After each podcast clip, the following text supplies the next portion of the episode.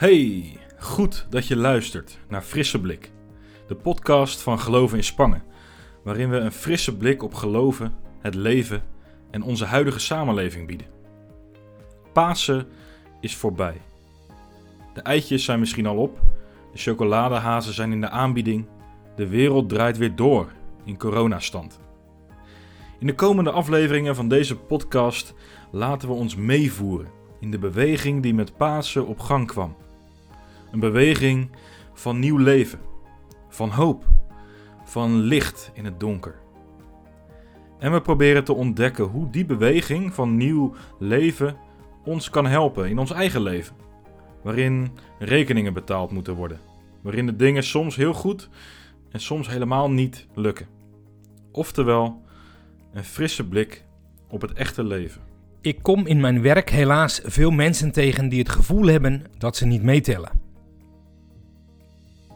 Ze hebben gewoon het gevoel dat ze niet mee mogen doen. Ze hebben altijd dat gevoel wat je als kind kan hebben, die altijd als laatste gekozen wordt bij de voetbalwedstrijd op het plein. Zo lopen er veel mensen rond die voor het leven deuken en barsten hebben opgelopen. Ooit vertelde iemand mij dat ze het gevoel had dat ze er gewoon niet mocht zijn. Dat ze altijd en overal te veel was. Dat brengt me bij de vraag: herken je dat gevoel ook? Dat je niet goed genoeg bent? Heb je dat gevoel ook wel eens in je eigen leven?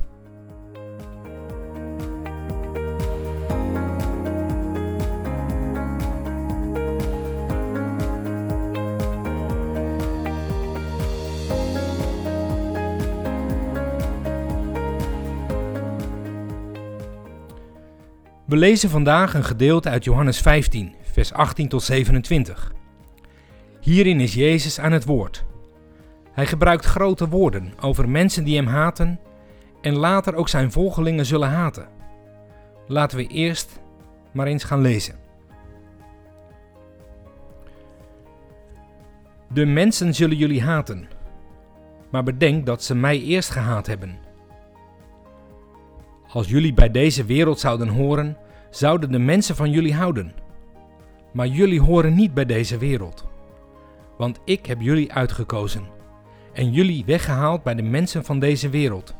Daarom haten ze jullie. Denk aan wat ik jullie gezegd heb.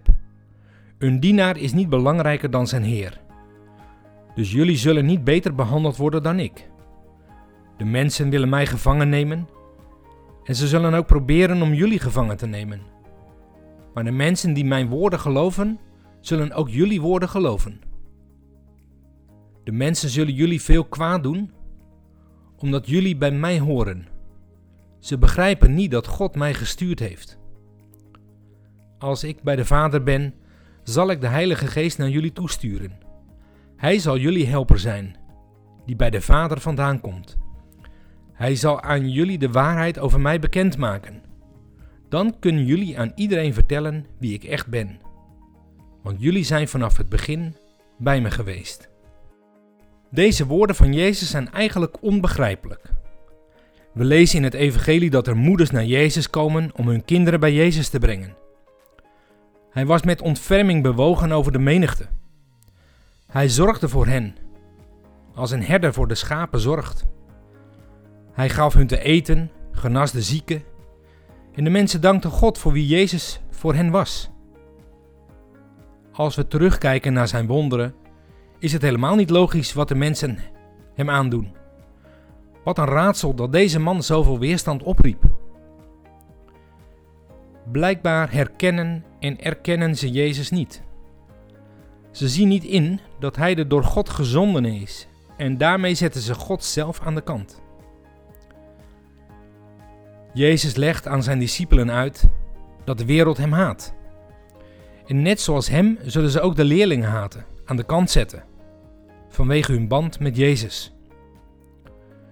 Deze woorden spreekt hij nu ook tegen ons. Als je kiest voor Jezus, heeft Jezus je als het ware uit de wereld gehaald en hoor je voor altijd bij Gods nieuwe wereld. Je moet er dan ook rekening mee houden dat je wordt uitgespuugd door de samenleving. En toch vraagt Jezus de discipelen in die wereld te blijven, erin te gaan, en hem over hem te vertellen. Wie overtuigd is van de liefde van God, weet dat hij een enorme blijdschap heeft. Toch lopen ook wij op tegen onverschilligheid of kille blikken. Het is nu eenmaal vaak zo dat mensen liever voor Jezus weglopen dan Hem omarmen. Als we om ons heen kijken, zien we enorm veel onafhankelijke mensen, die hooguit voor religie kiezen om God tevreden te stellen of om daarmee een plekje in de hemel te kunnen krijgen. Het is inderdaad helemaal nog niet zo gemakkelijk om je afhankelijk op te stellen. De liefde en genade die Jezus brengt door zijn woorden en wat hij deed is gratis, maar niet goedkoop. Aan de ene kant is het niet goedkoop omdat we ons moeten leren overgeven aan God. Dat is een drempel die we moeten nemen. Aan de andere kant is het niet goedkoop omdat de liefde van de Vader van onschatbare waarde is. Het verhaal eindigt dan ook met een prachtige belofte. We hoeven het niet alleen te doen. De Heilige Geest komt ons de hulp om van Jezus te getuigen. Brengt mij vandaag bij de volgende vraag. Hoe kunnen wij vandaag omgaan met de haters en de weglopers?